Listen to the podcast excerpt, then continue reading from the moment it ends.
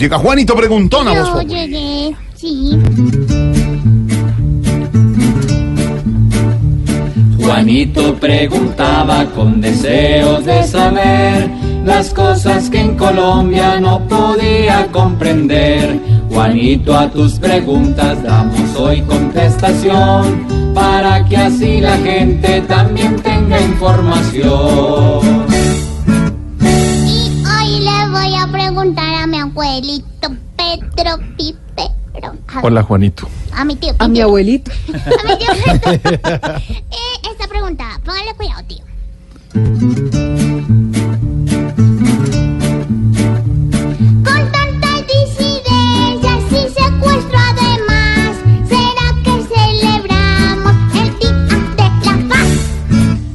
Dime, tío Biberón. Pues Juanito, mire, el Día de la Paz se estableció en la ONU, y lo establece la ONU, precisamente el día que comienza la Asamblea Anual con todas las naciones que conforman la, la ONU y que el presidente Iván Duque inicia su viaje el día de mañana.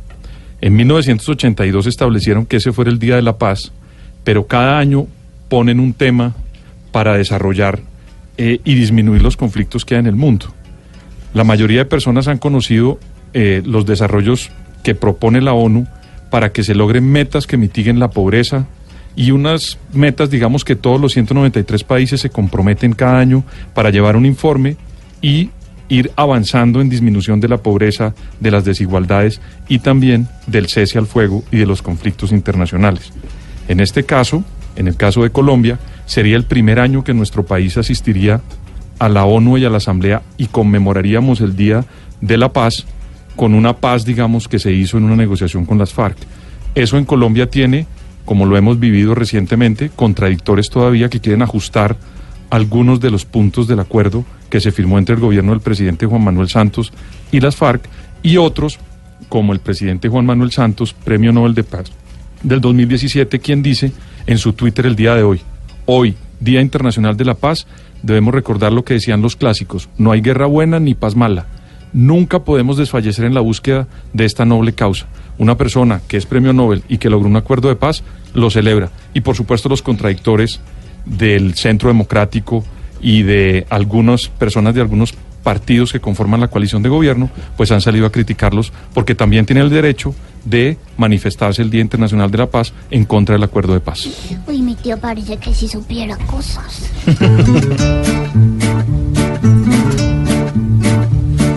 Juanito, tu pregunta hoy pudimos resolver. Mañana nuevamente nos volveremos a ver. Si ustedes me enseñan, yo no molesto más. Y esa es la única forma de que estemos a paz.